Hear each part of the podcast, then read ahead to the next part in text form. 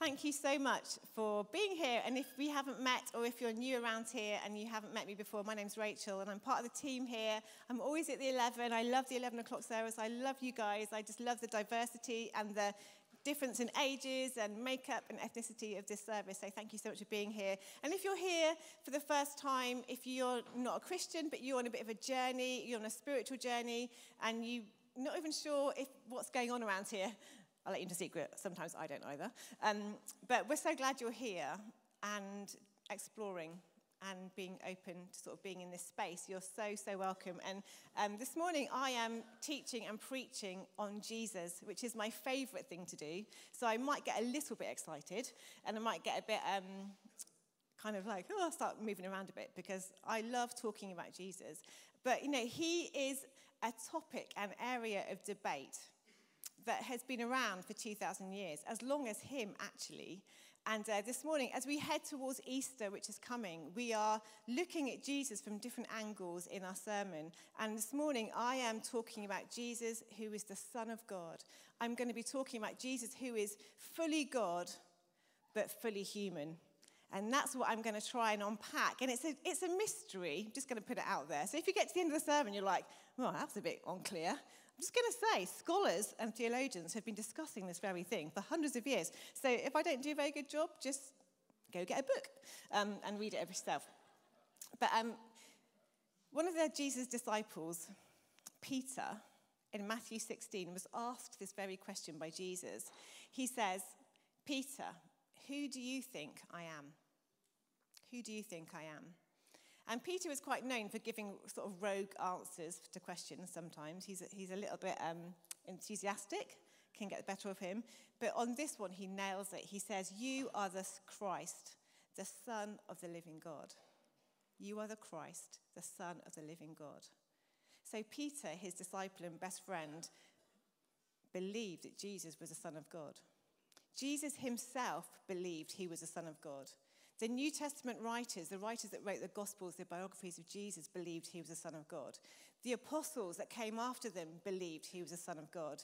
And yet, in our culture, in our society, in this city, in our world, the reality and the truth that Jesus is the Son of God is probably really contested and debated. We are probably far more comfortable talking about Jesus in his sort of humanity Jesus, the great moral teacher. Jesus, the man that was the friend of sinners. I particularly like that aspect of Jesus' character.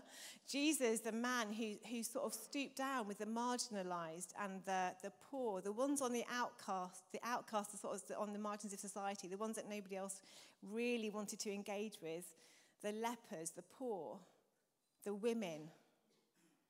We love that aspect of Jesus, and I do too. But that isn't only who Jesus was. He wasn't just an amazing teacher, an amazing man. He was also the Son of God, fully human, but also fully divine. And that's where I'm kind of going to go this morning. C.S. Lewis, who was, um, uh, I'm a fan of his, read all his books, I haven't read all his books, read a lot of his books, the Narnia Chronicles. Any love those? Christians love C.S. Lewis. Dave Mitchell's a great fan. Um, he was not a Christian when he set, up to, set off to try and discover who this Jesus was. And he calls himself the most reluctant Christian in Christendom, I think is one of the things he said about himself. But he's got this quote that's going to come on the screen. This is what he said about Jesus, because there's debate even now about who he is. But he says, You must make your choice. Either this man was and is the Son of God, or else a madman, or something worse. You can shut him up for a fool, you can spit at him and kill him as a demon, or you can fall at his feet and call him Lord and God. let us not come up with any patronizing nonsense about his being a great human teacher. He has not left that open to us, and he didn't intend to. I once put that on my Facebook page. That was fun. So, who do you believe Jesus to be today? I expect if we went around and surveyed everybody in this room, there would be lots of different views and understandings of who Jesus was. Maybe here you don't even believe he existed. Well, actually, most people, if they look into it, can tell that Jesus is an historical figure. That's not just Christians saying that, that is people who, um, historians, know that a man called Jesus existed 2,000 years ago. He walked the earth, he was a great moral teacher, he was um, performed miracles, if you believe they were miracles, and uh, he was killed by the Romans. History says that is, is a fact. So it's not debatable whether he existed. The debate is around his divinity. Was he who he said he was? Because if he was, that changes everything, doesn't it? Because it means that the God of the universe existed and came and walked on the earth like we are, did life like us. And that changes everything. And so our passage this morning is going to illustrate, hopefully, this sort of nub of Jesus' divinity, but also his humanity. And we're going to reveal both those things in this passage. So if that could come up on the screen, that'd be amazing. I'm just going to do a shout out actually for Steve on ProPresenter, who arrived at like one minute to 11 when there was nobody else on ProPresenter and jumped on. So kudos, Steve. Thank you so much. Amazing. Honestly, we have incredible volunteers, and if you want to be an incredible volunteer, come find me afterwards. Right, Matthew 3.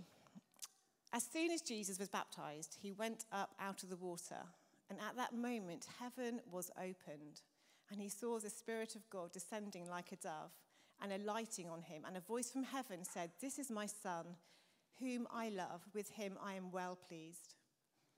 Then Jesus was led by the Spirit into the wilderness to be tempted by the devil. And after fasting 40 days and 40 nights, he was hungry. Understatement. There we go. The tempter came to him and said, If you are the Son of God, tell these stones to become bread. Jesus answered, It is written, Man shall not live on bread alone, but on every word that comes from the mouth of God. Then the devil took him to the holy city and had him stand on the highest point of the temple. And he quotes scripture at Jesus, which is so interesting. The devil says, He will command his angels concerning you, and they will lift you up in their hands so that you will not strike your foot against a stone. Jesus answered him with scripture It is also written, Do not put the Lord your God to the test. Again, the devil took him to a very high mountain and showed him all the kingdoms of the world and their splendor. All this I will give you, he said, if you will bow down and worship me. Jesus said to him, Away from me, Satan. For it is written, Worship the Lord your God and serve him only. Then the devil left him, and angels came and attended him. This passage is a beautiful, oh, there's so many things you can preach about this passage. I mean, it, there are so many angles and elements that you can talk about. But it does beautifully illustrate Jesus' humanity and his divinity. It's the mystery of the incarnation. You know, at, at Christmas time, we go big on the incarnation because Jesus came as a baby and was born through a normal woman called Mary. And we love all of that. We get really excited about how the God of the universe came as a baby and entered our world in, in a stable. Actually, it wasn't a stable, it was probably an outhouse. Uh, but it was laid in a manger where animals ate. And the mystery and the uniqueness of a Savior who stoops down and gets into our dirt to become like one of us.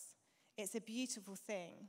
But it is hard to understand. And if you find it hard to understand, you are in good company because it is hard to understand. It is mysterious. But if we can grasp it, even just a little bit, if we can kind of allow our imaginations and our heads to kind of open up a little bit to the mystery of God, then it should change us. It should touch us.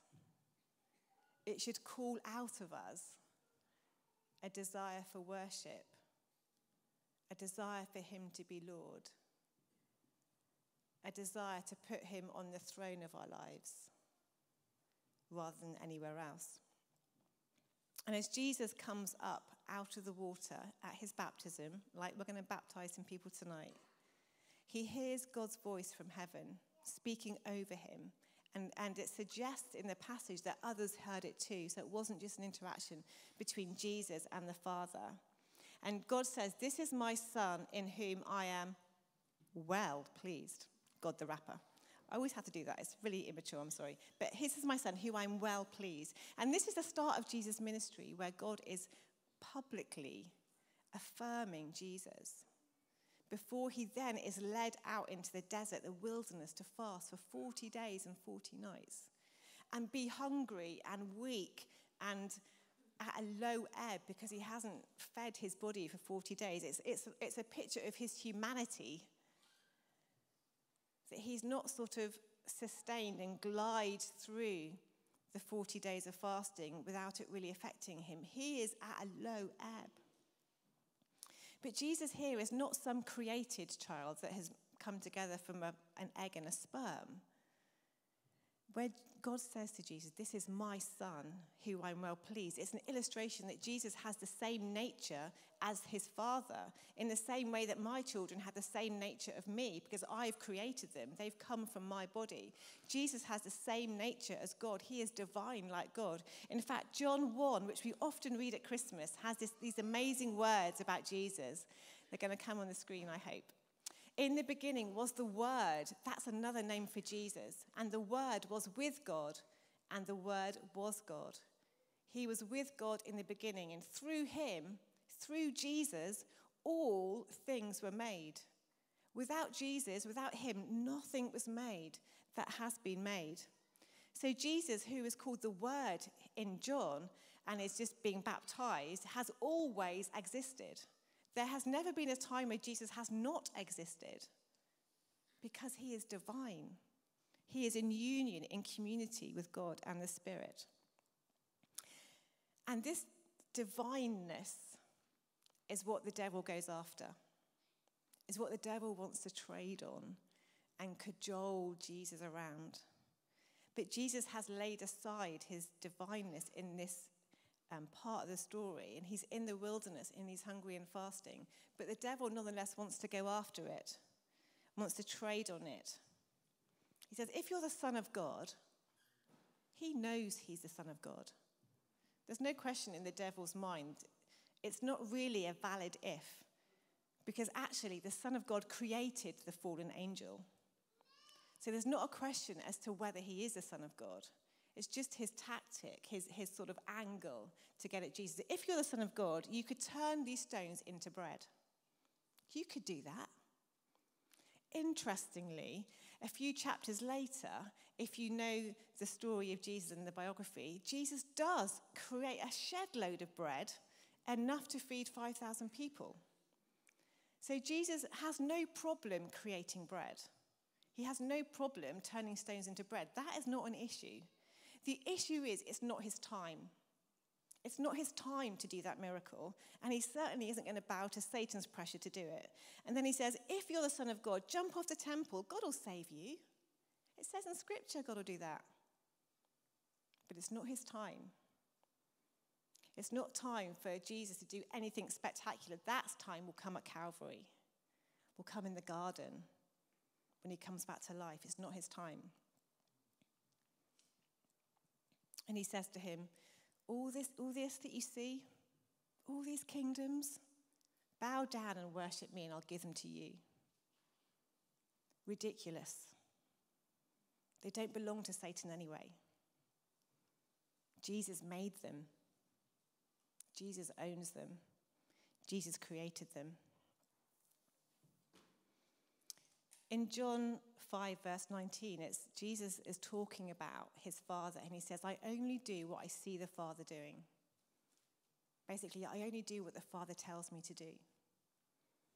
So, in this picture of the temptation, there is no way that Jesus is going to give an inch to Satan because that would make him sinful. And Jesus is perfect and without sin. He is the sinless Savior in his divinity, but also in his humanity. So, hungry, at a low ebb, thirsty, weak, he's not going to give in to Satan. He's not going to sin because he is sinless. And he does what the Father says. And it says he rebukes Satan. And Satan leaves. He goes. He knows there is no place for him here to keep doing what he's doing. The Apostle Paul says about Jesus in Philippians 2 this. It's a beautiful passage, actually, if you want to read it. Go home and maybe have some lunch and read Philippians 2. It's a beautiful passage of scripture. He's talking about Jesus. He says, Who, being in very nature God, did not consider equality with God something to be used to his own advantage. Rather, he made himself nothing by taking the very nature of a servant, being made in human likeness. See, Jesus could have turned stones to bread. Jesus could have jumped off the temple. Jesus could do what he wants because he's God. But he, he set aside his divinity, or he laid it aside. It says. He humbled himself. He didn't consider equality with God something to be used to his own advantage. He sets it aside so he can be human. He can live a human life like we lived and have human pressures like we have and feel human hungers and urges and temptations like we have, like we live. It's wild, isn't it, that the God of the universe becomes like us. It is hard to get your head around. It is hard to get your head around. What difference does this make to our lives? That's often the question that I ask when I'm listening to a sermon is like, it's great, but what difference does it make to my life? It's a good question to ask actually when you listen to people preaching. Does this touch me? Does this change me? Am I going to do anything different from hearing this sermon? Am I going to be different? Well, I think there's four takeaways that I want to kind of give you if you'd like them. And I'm hoping that they will land with you in some way. The first thing I want to say is I've had this image in my head since preparing the sermon all week. and it's around my, um, my son and my daughter in law are moving back to Bristol after leaving, leaving home when they were 19, and they're moving back, and they're going to be living with us. They move, they leave home, and then they come back again, apparently. That's what happens, I'm, I'm discovering. Actually, it's really exciting. and we're very pleased to be able to do it. but we are having to reorganize our house because um, they're going to move into our house, and we've actually given them our bedroom. I know, we're great people, aren't we? because it's the biggest room, basically, and they've got lots of stuff. They're not that nice.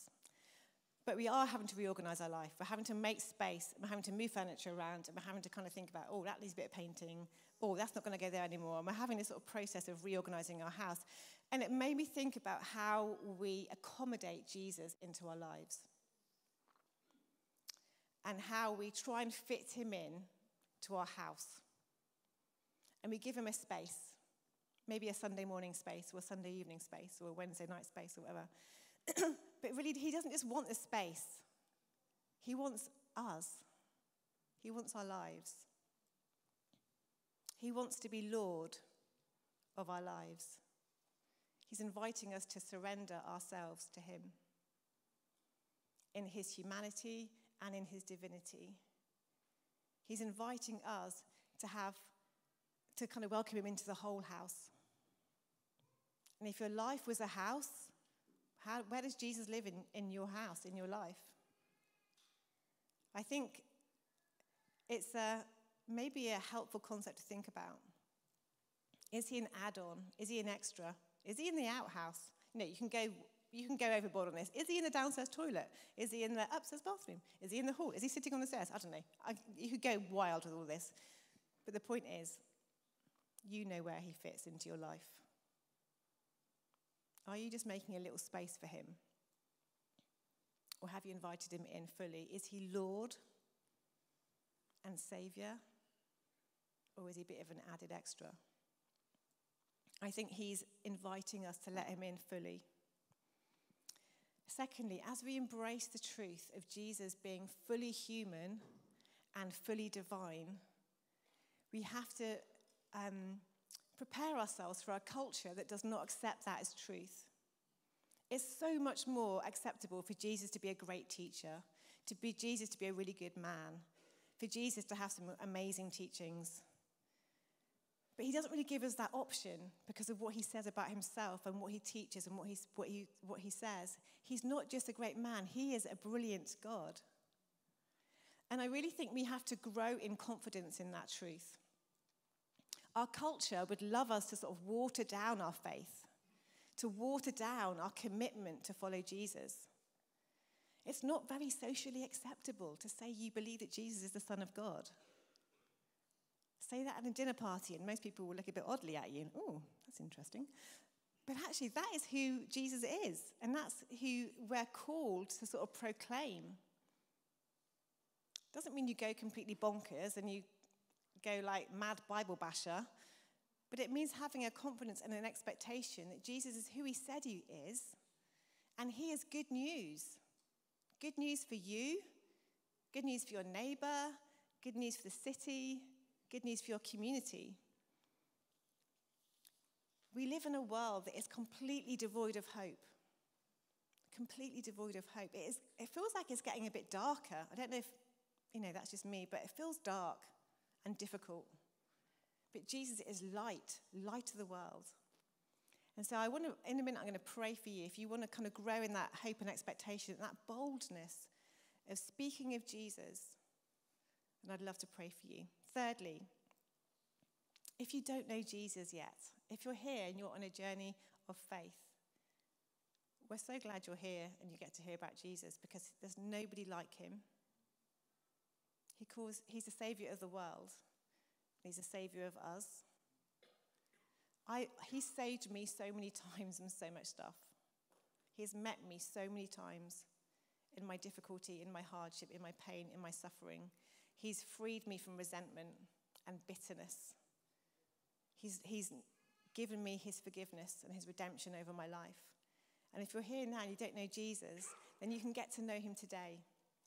You can come find us, and you can pray, you can take a step towards him, and he will take a step towards you, I promise. Fourthly and finally, one of the things about Jesus being fully human is that he knows the human experience. He has walked like us through life with relationships, with people, with difficulty, with hardship, with pain, with suffering, with trauma. He has walked where we are walking and where we have walked. There is nothing, Scripture says, that he that we have experienced that he hasn't experienced. There's this beautiful verse in Hebrews 4 which illustrates this. For we do not have a great high priest, that is Jesus, who is unable to empathize with our weaknesses. But we have one who has been tempted in every way. Every way you're tempted. It says Jesus has been tempted too. Just as we are, yet he did not sin. Let us then approach God's throne of grace with confidence so that we may receive mercy and find grace to help us in our time of need. Are you in need today in some way? Have you come in need? Well, Hebrews says that there is grace and mercy available for you today. Grace and mercy, that's amazing, isn't it? available for you and for me today, every day, every minute of every day, because Jesus knows what it's like to be us. He knows what it's like to be human. He knows what it's like to be frail and upset and tired and hungry and weak and vulnerable and overwhelmed and anxious. He's experienced all of that. But he doesn't just identify with us and say, oh, they're there, that's really hard. I, I kind of know how you feel he enters in and says, I've got what you need today. I have resources for you today. I have the Holy Spirit for you today. So I finished. But I'd love us to pray. I'd love us to pray. And I want to pray a few things. I want to pray that each of us, every single person in this room, which is kind of a bit of a big prayer, isn't it? But, you know, I'm going for it that we have a deeper revelation of how wonderful Jesus is today. If we feel a bit cynical or disappointed with church, with Christians, that's okay, it's understandable. I've felt like that as well sometimes. But let's not be cynical and disappointed around who Jesus is. People let us down, but Jesus doesn't. So I'd love to pray for you guys. I'd also love to pray for you if you want to grow and have a sort of a revelation and a holy boldness and confidence that Jesus is at work through you in your world. I'd love to pray for you, and I'm going to get you to stand in a minute. And um, again, if you're here and you don't know Jesus, I'd love to offer you free um, a gospel, which is a biography of Jesus' life, and a little book called Why Jesus, which explains why Jesus is so brilliant to get to know. And they'll be at the front, and I'd love to give them to you and pray with you. Bless you. So, if you're here and you would love to grow and have a, a yeah, the Holy Spirit to help you to know a sort of a boldly confidence in your faith and in who Jesus is and in what he wants to do through you, I'm going to ask you to stand with me and I'm going to pray for you. Now, I realize that, you know, if you're not feeling very confident and you want confidence, standing might be tricky, but I kind of think standing might be the first step, literally. So do stand and I'm going to pray for you. I'm standing, by the way, because I want more confidence. And if you're not standing, that's fine too. I don't want you to feel bad or good or anything about that. You might want to put your hands out as a sign that you're taking this seriously to Jesus and you know you need him. I'm going to pray for all of us who are, have taken that step to say, Yes, I want to know more of you, Jesus. God, I pray for these people, these brothers and sisters of mine in Christ. And I pray, Holy Spirit, that you would come, that you would fall on them and give them a boldly confidence to know Jesus in their hearts and minds, to know Jesus that he is truthful and real, to know that he is divine and human, to have a, a, loosening even on their lips and in their mouths of who Jesus is, a confidence to speak of him and not be ashamed, not to be sort of people pleasing and apologetic about who Jesus is and about what their faith is like and what their faith means to them, but there would be a, a sweetness to their conversations around Jesus a loosening of their tongue and a freedom to speak of Jesus, where you give them those opportunities. And I pray for us, God, as, as your church, that we would rise up in confidence to know that you want to do good things through your people. You want to bring blessing through us to our city, blessing through us to our communities, blessing through us to our families, blessing through us to those that don't yet know you. And I pray, God, that in our availability now and in our courage to stand in front of others, you would honor that. You would fill us with your Holy Spirit. That we would be a kind of a, a foretaste, a wave sweeping across this city of people coming to know you, of people realizing that Jesus is wonderful, that Jesus and knowing him is good news. And I pray for these precious people, God that you'd fill them with your Holy Spirit. That they would be Jesus to those people that they're with this week, this month. They wouldn't have to change and be somebody else, but that you would work with them and through them. You'd give them opportunities to serve and bless and encourage and lift up and pray. Pray for miracles to be released through these people as they pray for the people around them. For people's lives to be lifted and loosened and blessed for depression to go and anxiety to go, for healing to come.